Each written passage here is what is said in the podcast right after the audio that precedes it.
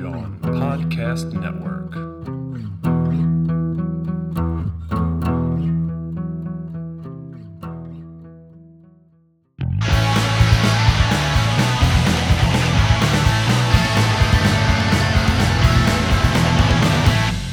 Hello, everybody, and welcome back to Butter with That, a movie podcast where some friends from Philly get together to talk about all things movies. I guess that implied by the uh, it being a movie podcast. I suppose that's a little redundant, but I am here, uh, joined once again by my uh, lovely co-hosts Connor and Sam, and we're excited to be. Ta- oh, wait a minute! Wait a minute! Wait, okay, who's this? This is someone is uh, skulking and sneaking, uh, climbing aboard our sailing vessel here. Who is this?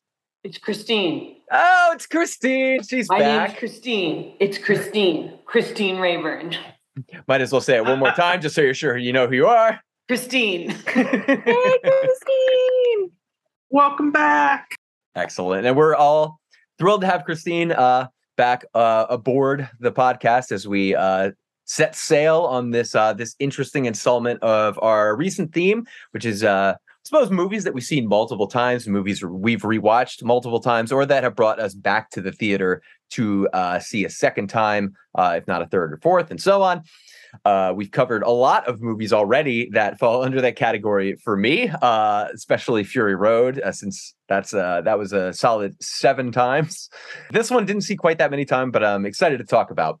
Uh, before we get to that, though, just want to go around and see how everybody's doing, what everyone's been up to, and uh, what everybody's been watching. So, what's uh, what's new, gang?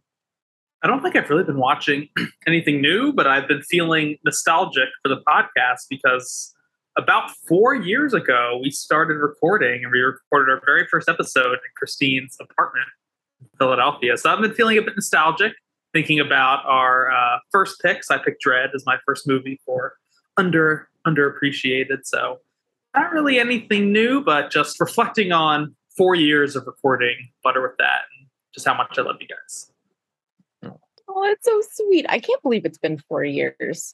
Did you ever think that we would do episodes for this long? I hoped it, but I, I didn't. I don't. Who knew what the future hold? But no, I'm, I'm thrilled that we're still doing this four years later. Yeah, me too. Um, I watched The Gray Man. It's on Netflix. It's the new Russo brothers movie with Chris Evans and Ryan Gosling. I think Billy Bob Thornton's in it, and a, uh, a couple of other people too. Um, honestly, I the Russo brothers know how to make a Winter Soldier movie. I, I swear to God that this must have been like a rejected uh, Captain America script because it w- it was just Winter Soldier again. I wish they had like a little bit less money so uh that, like explosions and things weren't as over the top. Uh but you know, I enjoyed it. And it's Chris Evans like please. I would love it no matter what. Um, so two nights ago, I watched the movie Prey, which I had no, I have never seen a Predator movie. So when I was Oh, told, wow. oh, this is like a Predator prequel, I had no context to really understand what that means. Um, and I really enjoyed it a lot. And I think that a, a marker or a mark of its effectiveness as a movie is the fact that I came into it having no context about what Predator is as a character. And through the movie, could piece together like the elements of this very iconic character. And but then I come to understand it's a very kind of new, well, in a way, a new take, and just positioning it within like early 1700s. Um, like the main character is, is from the Comanche tribe and is basically con- confronting like colonialism, like French colonialism, and so it like really like plays with this idea of dominance, predator prey within like sort of a, a colonial and imperialist framework, which was really interesting. And the the lead was so good, some great action sequences, and it shot beautifully. So big recommend. What is Predator? Is it an alien? Wait, Sam, have you never seen any of these either? Uh-uh. What? Oh. What? That's Wow. the thing, Sam. Just watch the movie, and it'll it'll answer questions and then maybe you, you're intrigued to watch the rest i'm still not Oh. but i really enjoyed the movie Sam, you have to see the first one. that you'll like this movie a lot Okay, I'm willing to give it a shot.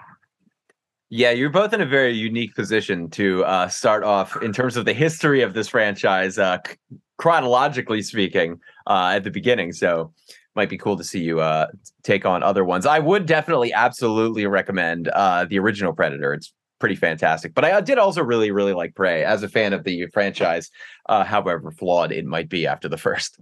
But is it an alien? Do you really want to know? Yeah. Yeah, it's an alien. Okay, great. Well, from uh from Aliens uh in the well, I forget what year the first one's in. Seems like it's some sort of like South American invasion or something to that effect, or like military. I don't know. Uh the first one takes place in 17 uh 1719 as established newly through Prey, so that's cool. But we're gonna be jumping ahead in time instead. We're gonna go to the uh, late 1940s and early 1950s uh, for what a graceful transition. Jesus, Woof. it's been too hot. It's been too hot in Philly. I'm sorry, everybody. We're going to uh to the 1940s and 50s to have a look uh back in time with uh, a movie that I've seen multiple times, a movie that I saw multiple times in theaters and have watched many times since. Glad to have my DVD back now. Uh, you may have heard on the show that somebody was borrowing it for a long time, uh, and then someone else borrowed it, and I got it back the next day, so that was nice. Uh, all we right, all right, all right. I, I got a, I, I got some, I got a score to settle. Yes, Dave, I did have your DVD for approximately three years. Mhm. Uh, I, you gave it to me when we were still recording in your room, Yeah, so it's been quite a while. But Sam didn't have the time pressure to watch it in one day. that's true. That's true. So I just wanted, I just got to put that out there to the world. I don't know if that's fair, but I got to defend myself just a bit. Fair enough. Fair Wait, enough. justice for me. I would have watched it anyway. Don't throw me under the bus like that. well, now we've all watched it. Uh, we're talking about uh, 2012 P.T. Anderson film called The Master. Uh, that's starring Joaquin Phoenix, Philip Seymour Hoffman, Amy Adams, uh, Remy Rami Malek, and uh, others. It's kind of a little interesting surprise uh, surprise role for him. It is, uh, in shorthand, I suppose, uh, the story of Freddie Quell, who is a returning World War II veteran coming back from the Pacific Theater of uh, World War II, returning to the country, obviously, with uh, quite a few issues. A very troubled person who sort of lives uh, the life of a drifter until climbing aboard the sailing vessel of the charismatic and enigmatic leader of a pseudo psychological, pseudo spiritual cultish movement called the Cause, uh, led by Lancaster Dodd, who is played by Philip Seymour Hoffman. Uh, the film examines the tensions and growth of their relationship dynamic uh, as it stands at odds with the cause that Philip Seymour Hoffman is championing as the uh, spiritual leader of. Kind of a meditation in a lot of ways on uh, post World War II ennui, I suppose. A meditation on uh, relationships, a meditation on power dynamics, meditation on a whole lot of things. And it's going to be interesting to see if we can pin down exactly what this movie was getting at. Having seen it uh, many times over the course of 10 years, including several trips to the theater to check it out when it first uh, got its run, I've seen it probably in excess of 12 to 15 times, I'd guess, but uh, still not entirely sure. Although I think I might have a little bit more of a grasp on it now than I ever have. But I'm looking forward to dissecting what we think the movie was about uh, via a couple sources and via our input. But before we get to that, uh, this was Connor and Sam's first time seeing The Master, even after several years. Uh, and we are going to going to get their takes on it and uh, then return to Christine, who I know this to be a rewatch for. So, Connor and Sam, what did you guys think of 2012's The Master? Well, I'm glad I finally got around to watching your DVD, Dave. Um, I, I this might be my favorite PT movie. I've seen There Will Be Blood for the podcast. I've seen Boogie Nights for the podcast. Now The Master. I think out of those three that I've seen, I, this this one I think held my attention the most um, throughout its run. I loved its the you know we're going to talk a lot about character dynamics, and so I found a lot of the character dynamics really compelling. I thought this movie was beautifully shot. There Will Be Blood was also beautifully shot, but something about the visual language of this movie really stuck with me. Um, we're going to talk a lot about its saturation. I love that part of it. Philip Seymour Hoffman, rest in power, uh, truly incredible in this movie. And so, yeah, overall thoughts. It stuck with me. I think I was like, okay, that's pretty good. And then as it's been sticking with me, I've kind of been liking it more and more. And I think that's out of those three is my favorite PTA movie. Uh, Dave, when we were talking earlier today, you had said that um, you didn't think I would hate it, but I wouldn't particularly like it. And I said, you got it right on the money. I definitely didn't hate it. And the L. Ron Hubbard of it all is absolutely fascinating.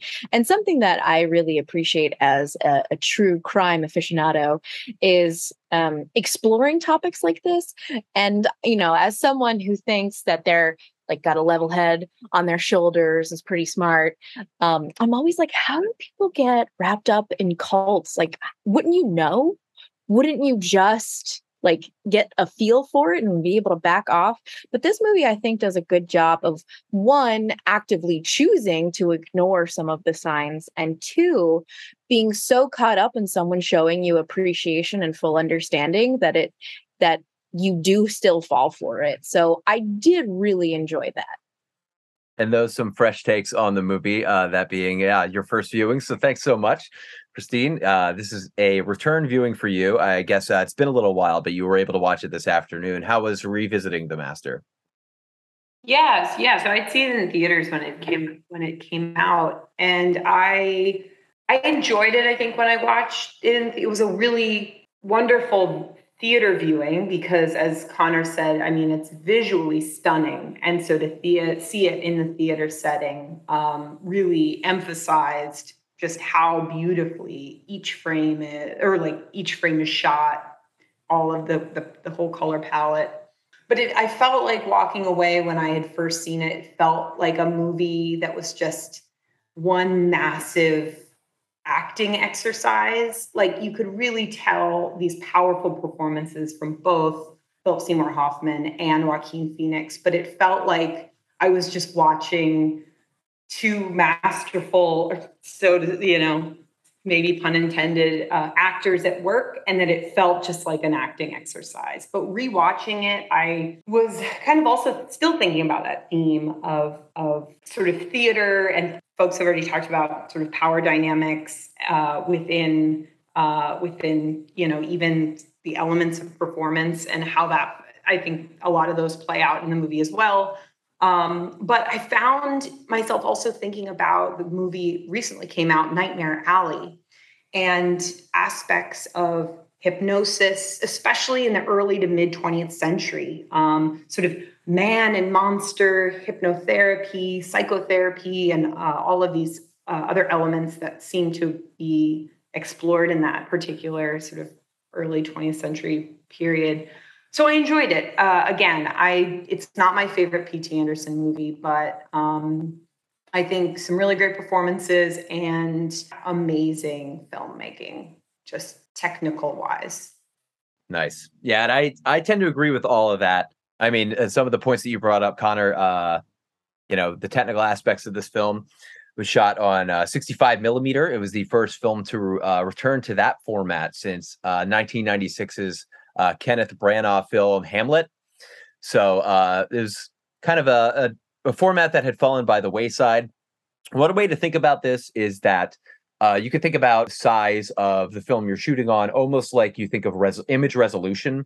The larger the negatives and the celluloid that you're shooting on the more definition and more clarity you can achieve uh, the more range that you can encompass.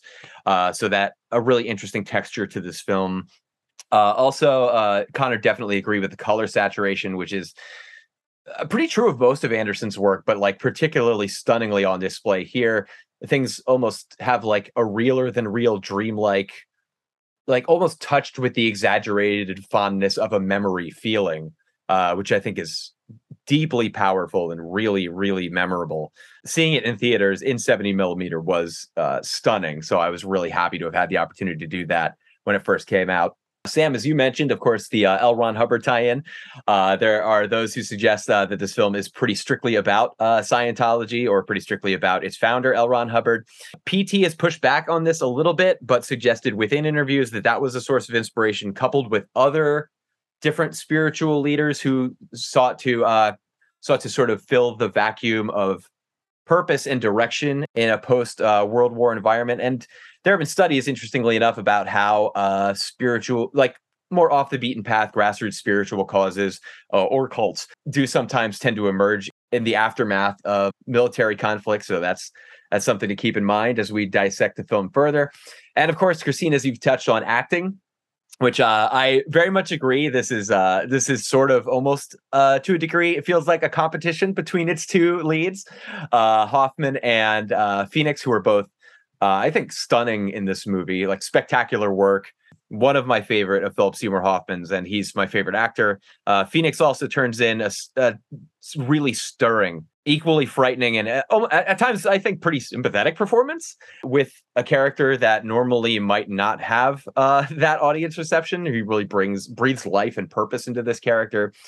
Uh, they were both nominated for Best Actor and Best Supporting Actor, respectively, uh, as was Amy Adams for Best Supporting Actress. They all lost that year, which uh, I think is a bummer. Christoph Waltz won Best Supporting over Hoffman for Django Unchained disagree with that ruling. Philip Seymour Hoff or uh, Joaquin Phoenix wound up losing out to Daniel Day Lewis in Lincoln. Disagree with that call too.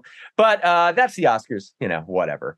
Some of the things that really inspired Anderson were some works by John Huston, uh, some really interesting docu- post World War II documentaries where he, rather than showing any war footage, spent a lot of time really meticulously poring over the psyches of returning veterans in treatment uh, so that being a big element in this film as well. So with all that coming into uh, the foreground with this movie, all of those elements kind of coming together, what were the real standout takeaways? What what were scenes that you really enjoyed? What did you think didn't quite work? How do you think Anderson did leading us through this era and this journey? I mean, you know the the fact that pt pushed back and said that this is not strictly about l. Ron hubbard is like ac- an actual laugh. Um because this this is dianetics. This is scientology. I, this is the if you watch a documentary on it i mean they start off on the the on the sea. I can't remember what they're actually called but they're literally on a ship. Like re- relax pt it's okay. Um but I think that, and I think I've had like conversations with you, Connor and Dave, about the initial like processing scene. I, like I keep coming back to that, and and that scene in particular is one where I'm like, no, I didn't dislike this movie because that scene was unreal. Yeah, I'm really looking forward to talking about that scene. I think what really drew me in to the master was spending so much time with Phoenix at the beginning of the movie. It starts off with right at the very end of the Pacific, um, the Pacific War.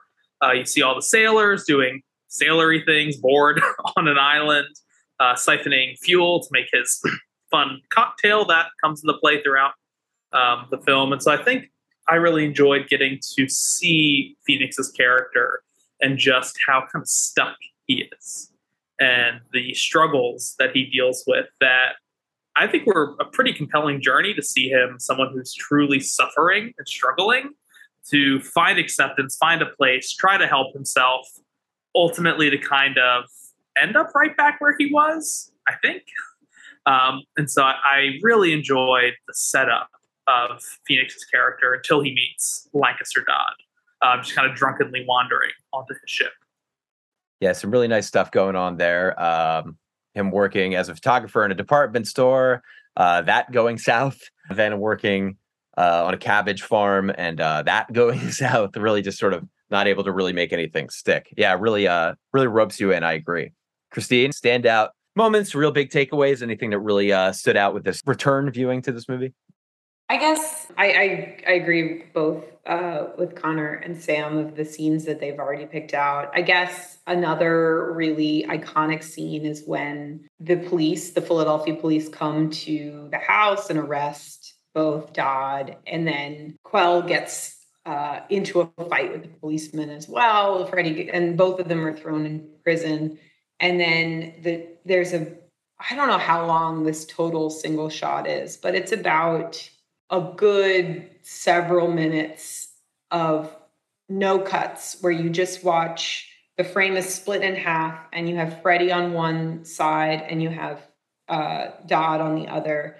And they're yelling at each other. And it's it's you know a similar dynamic of processing. You have two people uh, with sort of this fire back and forth, this conversation and questioning back and forth. But in this case, they're yelling, and Freddie and Joaquin, as Freddie, is just kicking things, screaming, breaking everything.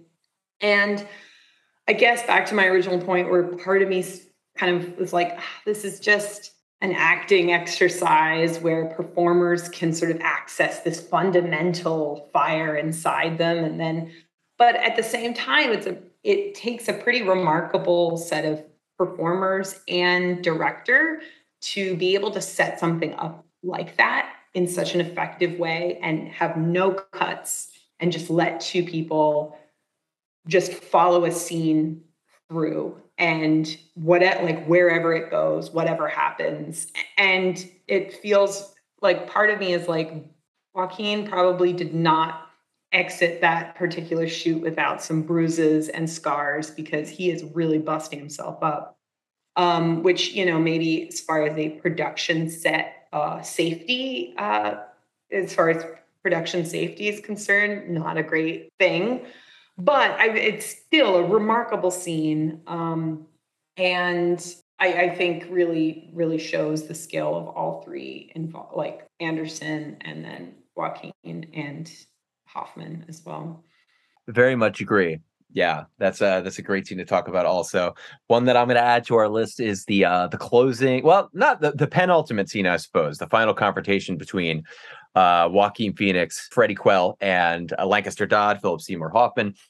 After Freddie has uh, sort of seemingly abandoned this movement uh, and Lancaster Dodd altogether uh, in order to retrace his steps and uh, try to see how um, me- something that only exists to him as a memory has played out in reality, which is a really interesting scene as well. But yeah, that final confrontation between them at the end of the film, I think, is also really fascinating. So I would love to talk about all four of those. So, Sam, I suppose uh, a great place to start, and probably the most iconic and most often referenced scene within this movie would be that processing scene. So, that's one I'm really looking forward sticking our teeth into. What were our thoughts on the processing scene? What are our thoughts on the process itself? And how do we think these two actors brought that uh, dynamic and that process to life with the help of Anderson's watchful eye? Yeah, so this processing scene, uh, just for some context and some background, this is uh, Freddie Quell first sort of really having his, uh, his deep dive, his first uh, his first entry, his first processing with uh, charismatic cult leader uh, Lancaster Dodd, played by Hoffman. The two of them are sat at a table and they sort of like casually exchange questions. Uh, Philip Seymour, or rather, Philip Seymour Hoffman, Lancaster Dodd uh, guides him through a series of questions uh, pretty casually and then concludes the session. Uh, Freddie, in his excitement, though, at being heard uh, and feeling seen, is really enthused and wants to continue. Uh, they press on with a more challenging series of questions with the instruction that Quell is to answer with as little hesitation as possible and while not blinking uh, to create this sort of almost like hypnotic, immersive questionnaire experience. Uh, we learn a lot about Freddie. We learn a lot about his background. We learn a lot about his past. And uh, that all unfolds in a pretty reserved, uh, just two shot, uh, two actors just sort of at full steam, bringing these characters in this scenario to life uh, with some interstitial cutaways that represent Freddie's memory as he's being processed. So, uh, Sam, you brought this one up in particular. What uh, what was the real draw of this scene? Why was this one that really stuck with you, as it stuck with me? I mean, I think this goes back to Christine's point of just watching two phenomenal actors really act and do a, a, an incredible job. But also, I'm, and I'm having a hard time remembering, is this when we learn a little bit about his like long lost love? Mm-hmm.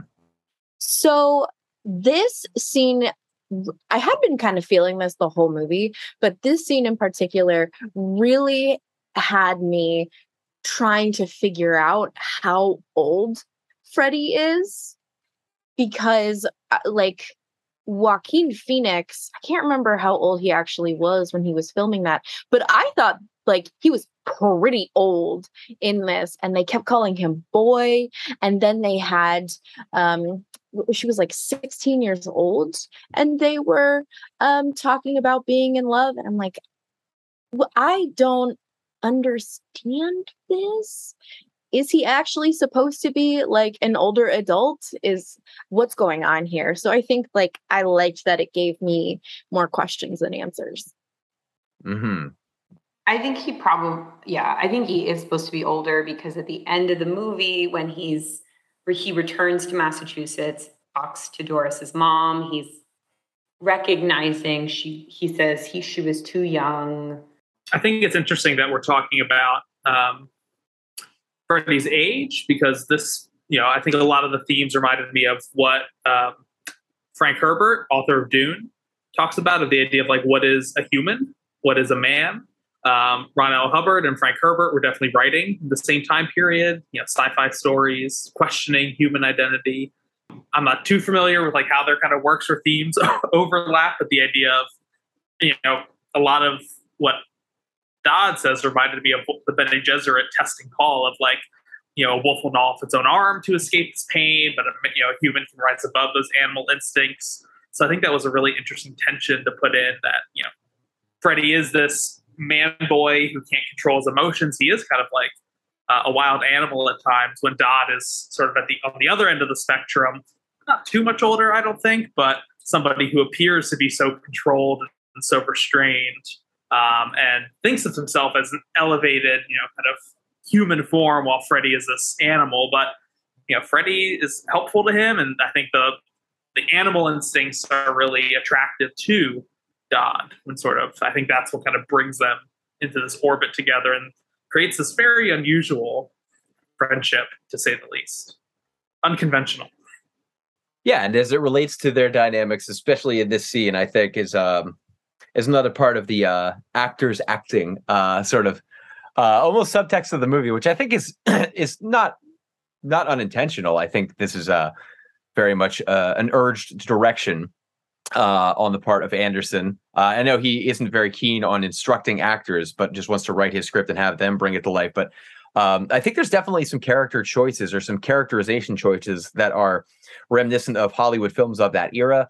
You have Freddie Quell, uh, as played by Phoenix, who is definitely revved up to 11. And as we said, sort of more animalistic, a good deal more raw, less controlled, and more visceral. Sort of more along the lines of someone like uh, James Dean or uh, like an early Brando, by contrast to the more reserved, the more restrained, and the more uh, controlled presence of Philip Seymour Hoffman as Lancaster Dodd. So I think that that's definitely something that is consciously at play in this movie, and particularly in this scene. Uh, also, really interesting to hear about some illuminations of, of Freddie's troubled past uh, and how that impacts the scene as they're going through processing. He has questions. Uh, Dodd does for him uh, about things like, uh, "Did you ever kill anyone? Did, were, did you ever have sex with someone inside your family?" and so on. And we learn as um, as author uh, and film critic Adam Nayman says in a book called P- Paul Thomas Anderson Masterworks, pretty interesting read, uh, that quote, Freddy's compulsions also seemingly predate his combat experiences. He he has a gothic backstory involving incest that hangs over his behavior like a shroud. Uh, as several critics have pointed out, he possesses the existentially haunted qualities of a 40s noir hero, a hard drinking cipher connected to nobody and potentially capable of anything.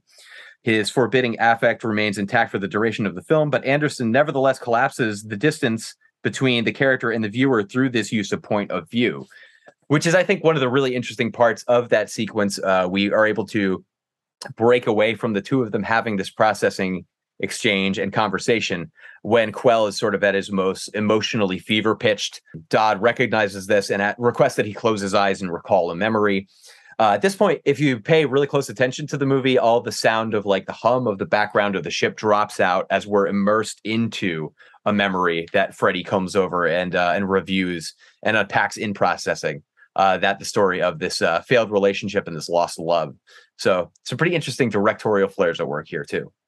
I think also as far as Phoenix's performance, I think certainly there's probably, yeah, those connections to, as you said, uh, Dave, an early Brando, an early James Dean, and like also noir anti heroes of that particular time.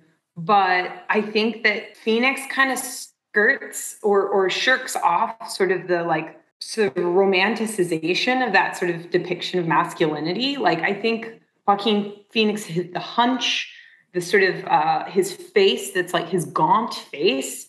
There's nothing sexy about his performance at all. Whereas you look at like figures like you know a, young Marlon Brando and James Dean, and they sort of exuded this uh, sexiness and this form of masculinity. Whereas you can really see through Joaquin Phoenix as Freddy that this guy is, yes, as you said, haunted, and it's just eating away almost like at his physical presence um, and and body, and and it's sort of um, really kind of frightening. Like, yeah, like to me, kind of frightening. it's a very fair point. Yeah, it's it's uh, uh, I guess by contrast to those references, a good deal more unvarnished and uh, and vulnerable in some ways. And the way that he plays it, being so unpredictable and kind of rabid eh, so often, really left me wondering what is the truth in this scene? Because you know he answers he changes his answers a few times and eh, um, the master lancaster dodd um, thinks that the second set of answers he gets where um, Freddie is saying yes to the I killed somebody, yes to the relationship in my family. He seems to think that that is the right answer, but and it could be, but it also could very well be uh, Freddie understanding that he wanted a different answer and on the unpredictability of it all. He's like, okay, I'm gonna change it up. I'm to say these things.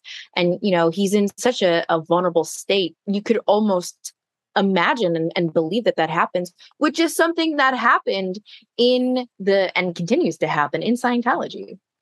That's an interesting shadow of doubt to cast on that seed. I always read his second series of answers as uh, genuine because he's becoming more immersed and engaged in the experience. But that's a really interesting takeaway.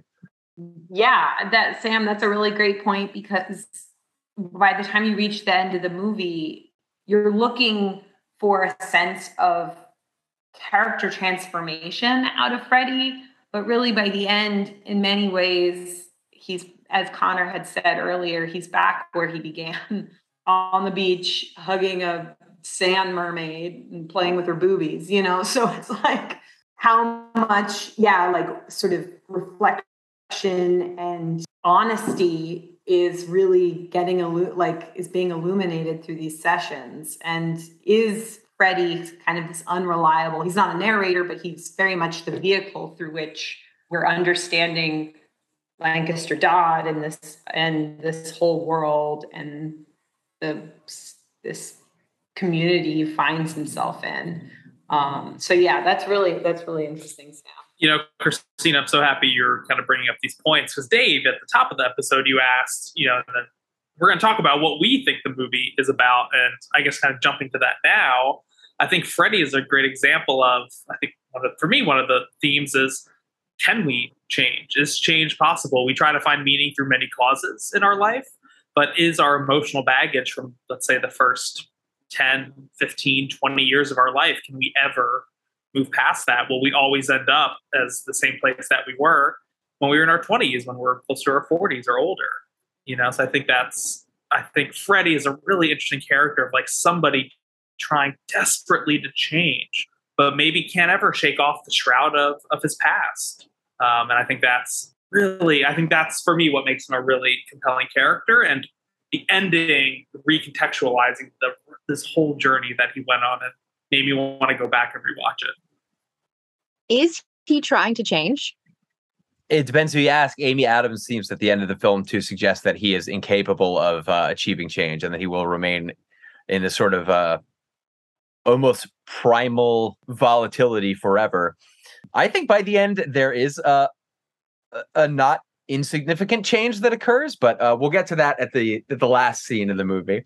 Before that, though, uh, we get a lot of context in terms of uh, Freddie's background. That Connor, what you were talking about earlier, this sort of like opening series of scenes that bring us into where Freddie is following his return to the states uh, after being away at sea and uh, engaged in the Pacific Theater for for seemingly a long time.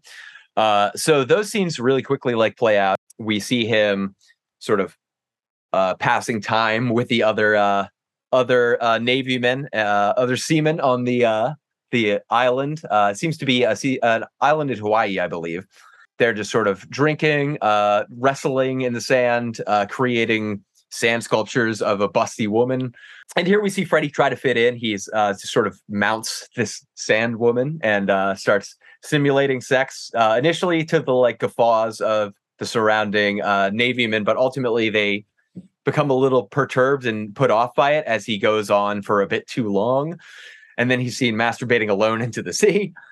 Following this, he um, he returns to the states. He works in a department store taking photographs and um, meets a shop girl who, in a really dazzling sequence. Uh, I love how the camera sort of waltzes through this department store with her. It's really alluring and really, really captivating. She uh, confronts him, and and they have one of his concocted drinks that's made, I guess, partially of like like film developing chemicals. Uh, they go on a date. Uh, or there's a promise of a date, and then we get a smash cut of her sitting disappointed at a table as he lies there passed out drunk. Then we return to the department store where he gets into a fight with one of the customers and then storms out.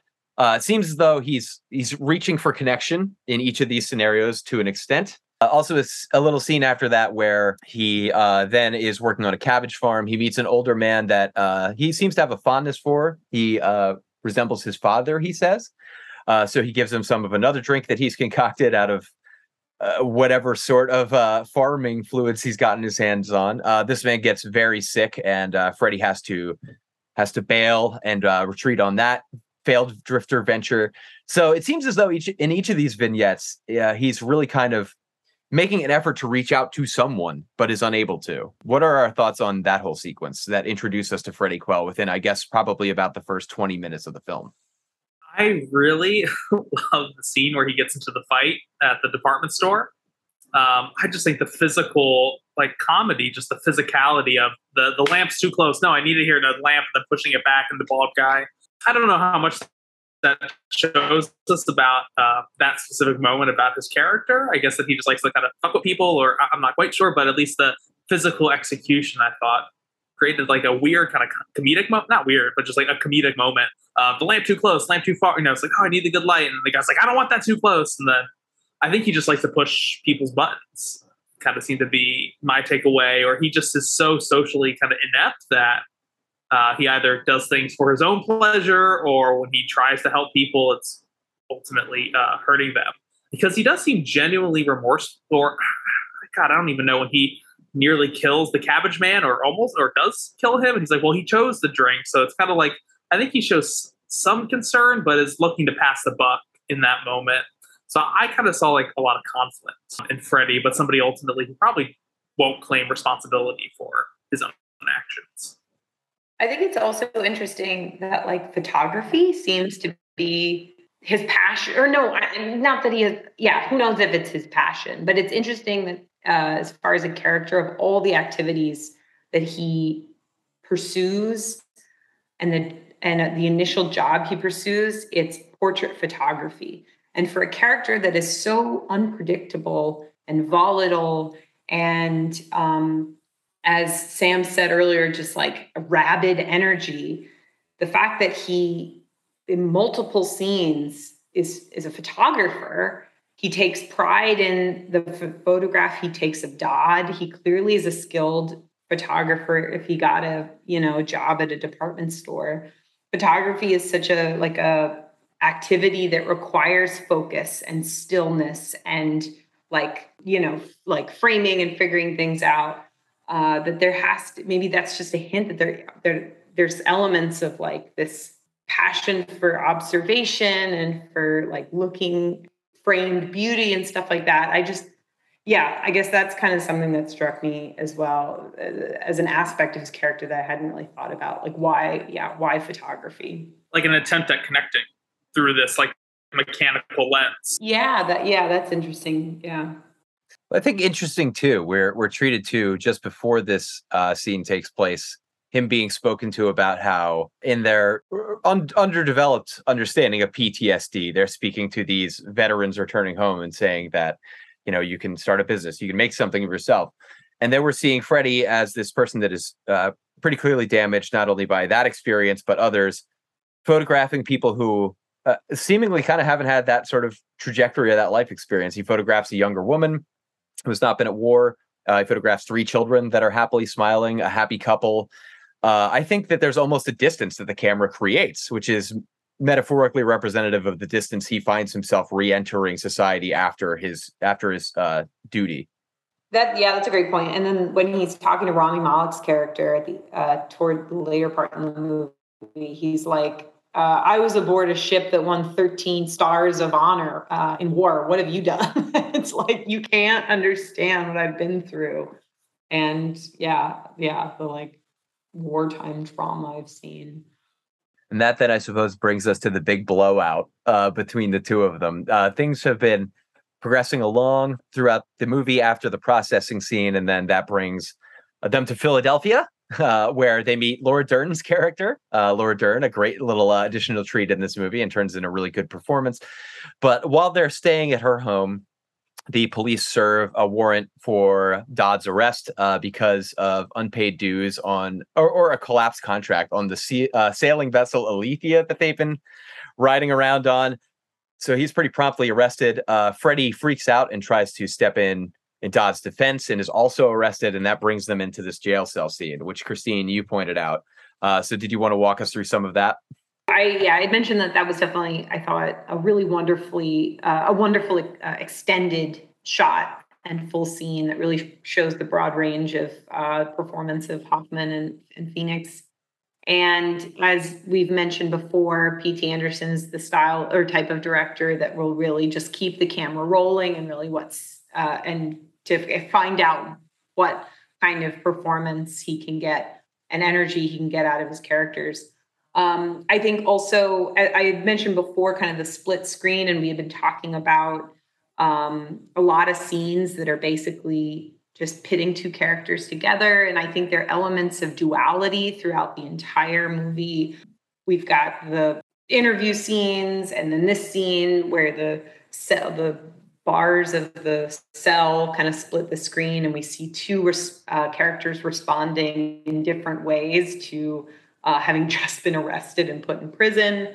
Um, the book, I cannot remember the t- actual title of the new book that Dodd publishes, but it's something like the two, like the split saber. saber. Well, split saber, yeah. And so that that notion of um, not only technically split screens, but um, yeah, duality and and sort of two competing energies is definitely on display in this in this scene uh, replete with broken toilets and probably broken uh, backs and arms. Oh which also reminds me just before the long scene cuts you see joaquin phoenix doing that thing where so his his hands are like tied or handcuffed behind his back and then he sits on the bed and then i believe the actual uh, joaquin phoenix is trying to get his feet through his hands. Now, unless you're like a contortionist, that is like an impossible task to like get your feet through your. Does anyone know what I'm talking about? Like when your hands are, yeah. Which I just ooh, that creeped me out a little bit too. But anyhow, a very physical performance. I think as it'd be such an excellent contrast as Freddie wails in the cell and throws himself breaks the toilet, which I guess I read was like they were in it was like a historic toilet that he just smashed. And so yeah. I think that that's why it was one take because uh, they did accidentally smash a historic toilet. He went to kick it, and then it was pretty much started breaking right away. So he just committed to it, and then they paid for it after the fact. And that scene ends, you know, with this rapid energy that we see from Joaquin, and then Dodd is, you know, cutting him down verbally, and then Philip Seymour Hoffman just takes a massive piss in the toilet next to him, and it doesn't cut. And like that's like the ultimate power play of like of it's just another example of like power dynamics at work. Of this dude just whipping it out and taking a big piss right in front of this guy. It's like I, you know, I'm, I don't care. I'm in control here. Like this is still, even though we're in prison behind bars, I'm still your master. You're just an animal raving in a cage. A literal pissing. Yes. um, but one thing that so it's like yeah these scenes create sort of pit the characters against one another or contrast them in many ways it feels like freddie is also this extension of dodd's own like being too, because you see in this scene and in other scenes the volatile nature that's within Dodd as well. When he is trying to um, hip, uh, sort of hypnotize or, or basically do this processing with these rich older people in this wealthy home. And then a guy interrupts him and it basically questions him about his methods and being like you're basically just a cult. Dodd gets really angry and really defensive. And so you can see this anger inside of him. And so it feels like freddie is just this externalization of dodd's own being in many ways and like dodd is trying I feel like the elements of control are also at play here. Who can sort of suppress and control like feelings and rage and things like that? Very hard agree on that front. There are three instances where the charisma, the presentation of Lancaster Dodd that he's always putting out into the world, the image he's cultivated of himself, crack, and there are all instances where people are questioning his methods or his uh how genuine he is. There's uh yeah that confrontation where after a man has uh sort of grilled him a little bit about uh some of the causes practices he finally snaps and just shouts uh, something to the effect of if you already know the answers to your questions why do you ask? Pig fuck! Uh in a pretty stirring with a pretty stirring no one nobody i think i heard this in another podcast recently and very much agree that nobody shouted fuck like philip seymour hoffman could may he rest in uh in fucking peace. But uh, um also the next one yeah is in this jail cell scene where uh freddie is basically saying like you don't know what you're talking about. You make this shit up. Your son hates you. Your family hates you. You don't give me facts. And that's finally when the facade of him being in a controlled and um and reserved master of of this movement and specifically of Freddie breaks and it just becomes a shouting match laden with cursing. And then there's another one later when um, Laura Dern's character, having followed them to the Phoenix conference, uh, confronts him about a, a pretty su- substantial change to uh, the processing formatting questions. Uh, and he finally just snaps at her, What do you want, Helen?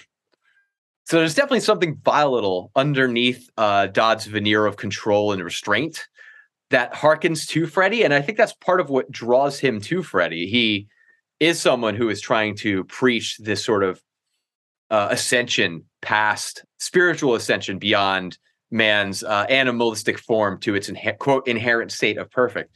But it's something that we see he himself is incapable of, and perhaps maybe that is part of what draws him to Freddie and probably why he wants to keep helping him.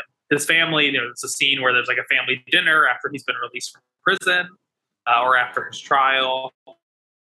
And they say, you know, Rami Malek and all of them, like Freddie, like, this is, he's going to take us down. You know, we're going to go down with him. Like, you got to cut ties. And, and Dodd is like, no, thank you for what you're saying. But if we can't help him, then what's the point, basically? Um, which also feels very like Christian of an idea of like, we have to help like the lowest among us, the meek. And so I thought that was just interesting. Of like, if if he can help Freddie, then he, maybe he can help his own inner demons. Which um, Amy Adams, as I guess, is that his third wife? Mm-hmm. Second, definitely at least his second. Um, I think she's a really an intersects here of like trying to bring out the best in Lancaster and finding real purpose in this movement. And I think her relationship with Freddie and interactions are, are really interesting in how they intersect with Dodd. Well, I mean, that brings us to uh, the scene that I selected, and that being uh, sort of this final or penultimate confrontation between the two of them. Freddie has bailed on the cause, and uh, on Dodd at one point uh, decides that he is going to uh, go back to Lowell, Massachusetts, uh, and see about uh, this lost love of his um, that we we spoke about a little bit before. Wait, can we quickly talk about the scene before he goes back to Massachusetts? Yeah, absolutely. Just, um, I think some things you were talking about, Connor, um, remi- just made me think about uh, or return back to something we talked about earlier, and that is like power dynamics.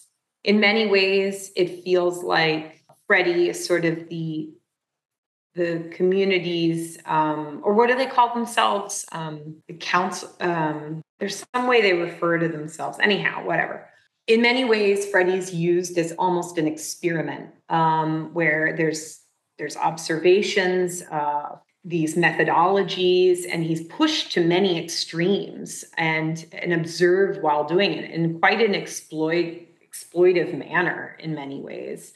Uh, and it's sort of like Freddie determines whether many of these methodologies can and methods can and practices can actually work.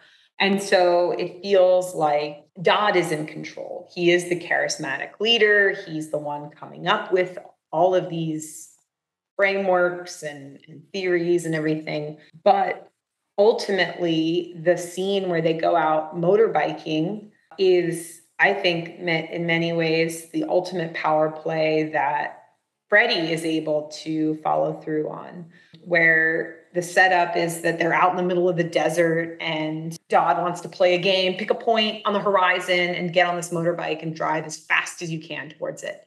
And you see Dodd do it and he sees, he feels, he looks free. He's going, you know, 70 miles an hour or whatever.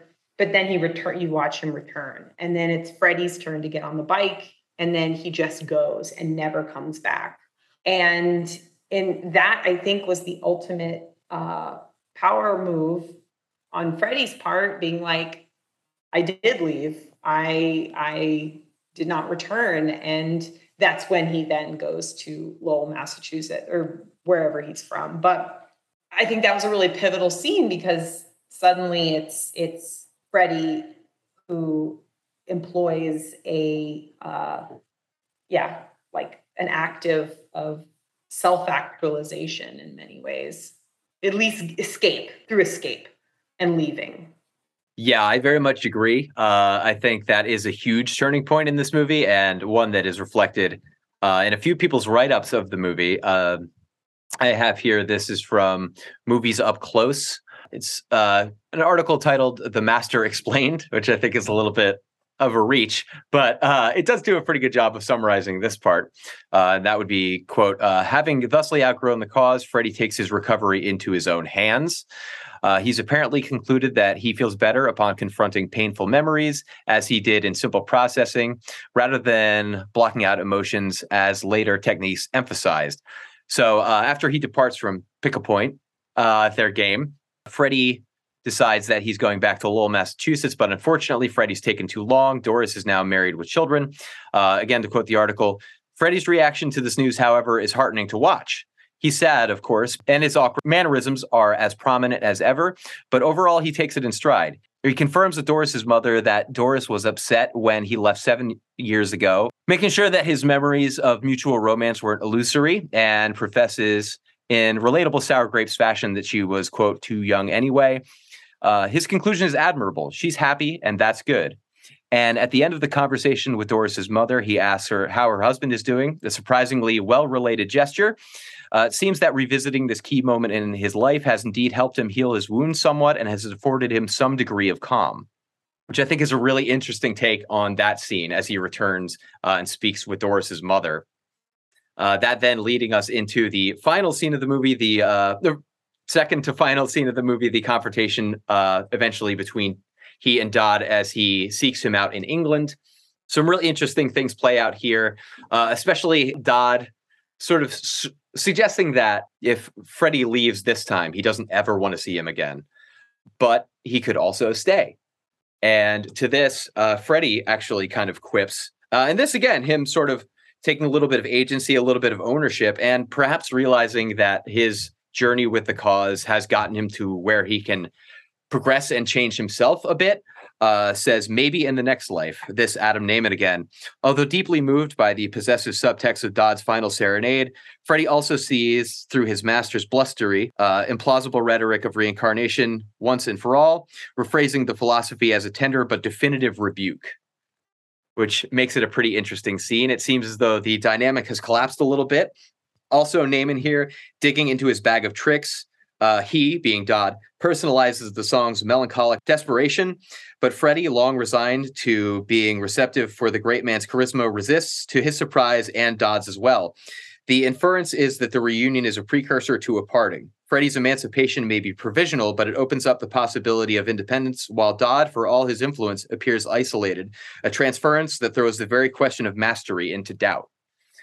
Which makes it a really interesting scene. Uh, to me, I think the character of Freddie Quell does change. I think he reaches a point where the less manipulative elements of what basically amounts to uh, psychiatric hypnosis uh, has given him the means to confront his trauma and uh, connect with another person in a way that he's found unavailable through other people, especially as we see him struggle in the beginning of the film.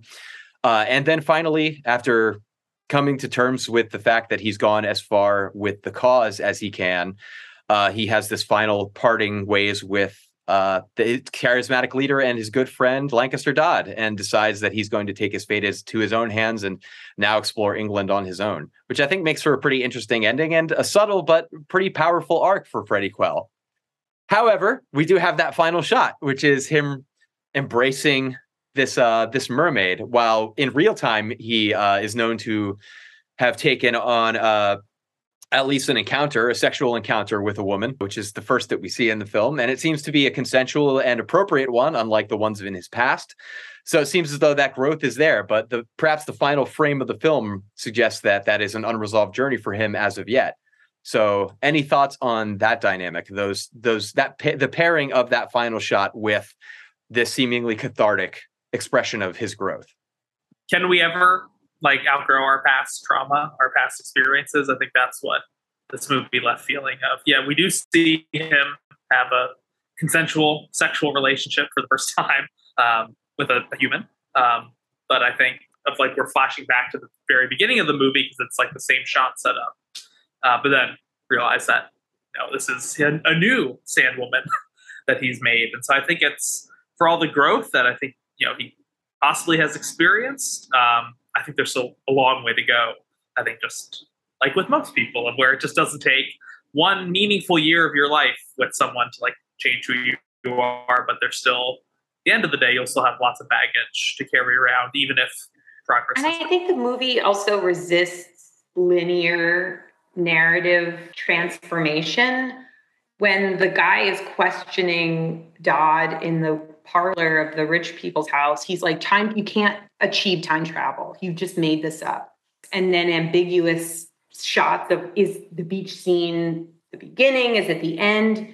It's not quite ta- time travel, but through sort of this cinematic lens, I think it is Anderson playing with conceptions of time and then time's relationship to change and change within this, this character uh, conversation with the mother of Doris does reveal some uh, uh, changes in in his sort of acceptance of like his relationship with this sort of fantasy he had of reuniting with with Doris and for everything to be to be fine.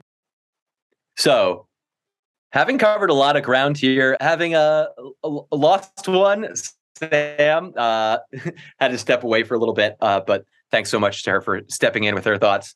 Uh, I suppose we'll round out this episode with, uh, as I suggested at the top, trying to pin down uh, what we think this movie is about. Uh, I think it's about a lot of things. I have trouble figuring out what it's about myself necessarily or what the intended takeaway is, but I think it covers a lot of ground. So, any thoughts on what we're supposed to what we're supposed to intuit from this movie, what we're supposed to have learned, what this journey has meant, and uh, is it uh, necessary that it uh, mean anything very uh, very transparently? I feel like what is this movie is about is a very hard question to impose on this film because I think from our discussion, it's about a whole bunch of shit. I guess maybe if I'm looking at my notes, it's about masculinity and sort of uh, the sea of the mind, I will say. I think the sea plays a really important part of the movie. It's this sort of liminal space. Certainly, as L. Ron Hubbard esque character is fleeing from the authorities, the sea and maritime law probably helps him. But I think that there's a line in the movie that says "You're safe, you're at sea" is definitely applicable to this um, to this movie, where uh, a lot of the shots of the beautiful blue ocean connect the I don't know the themes of of the sort of roiling ocean of the mind. Um, yeah, masculinity in the ocean of the mind. what this movie is about.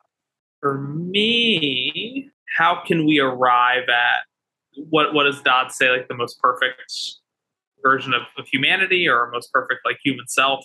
Our inherent Um, state of perfect. Yeah. Our inherent state of perfect. So I think you know, like any cult, religion, belief system, it's af- after truth. And so where these things get fucked up is when certain folks dictate what is truth and what isn't truth versus like our own sense of internal truth. And so I feel like the movie for me says that like no master can really determine like what real our own internal truth is is because we're all kind of our own people and so maybe we find a sense of freedom through kind of not following a master. But at the end, we're a master to our own past, our own traumas, our own uh, preconceived notions. I think who just who we are built to be and what we have experienced. So for me, it feels like Freddie has kind of overthrown kind of the sense of like needing to find a master through his own internal truth, but still is you know when he's having sex without you know the uh, the woman that he encounters he's doing the processing scene taking techniques from dodd.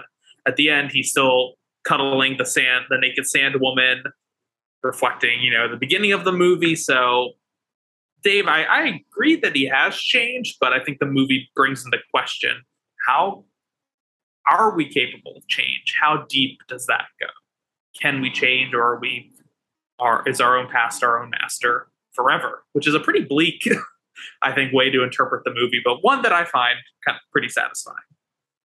I, I tend to agree with all of that. I think that it is a movie about uh, objective versus individual truth.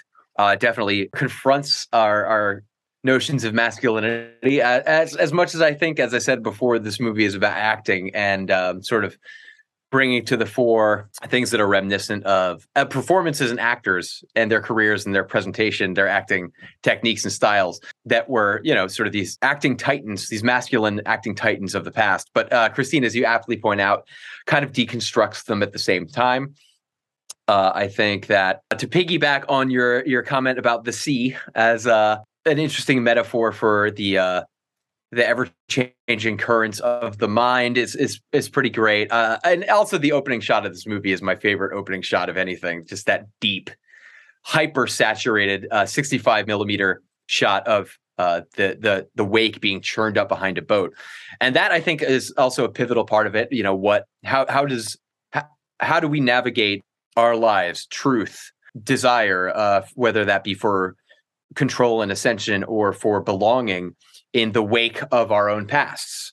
Um, so there's a lot that goes into this movie uh, as far as metaphor and as far as what it's getting at. I think it's hyper, almost meta aware uh, in terms of the acting stuff, and I think it's it's intentionally opaque. I think it really doesn't. It's a movie that I, I saw about a week after seeing it for the first time because, and this began a tradition of seeing P.T. Anderson movies twice for me in theaters uh, after There Will Be Blood. I did that uh, before this, but just because I adored it. But this one, I walked out kind of scratching my head, thinking, I really love that. And I'm not sure why or what I'm supposed to think about it. I'm still not entirely sure. I think I've gotten closer in the past 10 years of watching this movie. But in a way, I'm really glad that it isn't uh, so transparent, that it isn't so uh, on its face digestible. And it, it does invite rewatching and reward rewatching without you ever necessarily being able to wrestle and pin down exactly what its intention or message is. And I find that to be a really alluring thing uh, within within a lot of films, and particularly this one. So I was really glad to have revisited it uh, again, uh, as is our theme. It was uh, really exciting to hear Connor and Sam talk about it, that being their first time seeing it, and of course Christine's notes upon revisiting uh, this is the third PTA movie that we've covered of his nine films. I think it's the most that we've touched on any director thus far. That's entirely my fault, but uh, we'll see. We we might be bringing him up again at some point. Just one quick thing, you know, Jonny Greenwood is always doing, or like recent memory, a lot of Anderson movies. But I didn't remember this score from watching it and then listening back to it. I loved it so much. And there's a lot of it. Sometimes I'm like, is it like too much? But I, I like, there's a lot of um, clarinet in it. So I really, really liked it too. but it's really, um, yeah, it was really beautiful. And the, also this, the way that uh, Anderson blends Greenwood score and songs like 50 songs from the period that also give you kind of some insight into what scenes are supposed to mean. Like the final song in the film is a wonder, like it's about changing partners while one's dancing and then missing the person that you were dancing with. And I thought it was the perfect song to end on. And so I thought the combination of of yeah, the songs that were chosen for the song for this film and then Greenwood score work really, really well together. Very well paired and composed, and a great curation of era appropriate songs. I definitely agree that there's a lot of subtext. I think this also works really well as a period piece where I don't know, like There Will Be Blood. It's There Will Be Blood. Like this is just a, a, gritty, hard Western. Definitely has its own vibe. But this, if we're just thinking about like in the, you know, making a period piece, I think the master is incredibly successful at recreating the era from the music, as Christine just brought up, the costuming, the actual way that it was shot and filmed and um, kind of capturing that post-war GIs returning home and trying to rebuild a life. I thought as a period piece, um, this film was also incredibly effective of drawing you in uh, to a time period that I don't really have any nostalgia for, uh, but really bringing me into that world uh, in an incredibly compelling way. Yeah, agreed. Very, tr- very uh, transportative, I suppose. But of course, uh, before departing, we want to thank the Movie Jawn Podcast Network, who is uh, has been a great host to us and a host to a suite of other really awesome podcasts that you can check out. All of them Philly based, and uh, of course, you can reach us on our socials. That would be uh, Butter with That at Instagram, Butter with That on Facebook, Butter with That One on Twitter, and uh, of course, send us an email. We haven't gotten one in a while at Butter with That Podcast at gmail.com. I know Connor is still tossing and turning in bed, waiting for uh, us to receive some some correspondence. Please let us know what you think of the show. But I suppose until then, uh, we'll see you folks later. And uh, as always, have a good whatever. Pig fuck.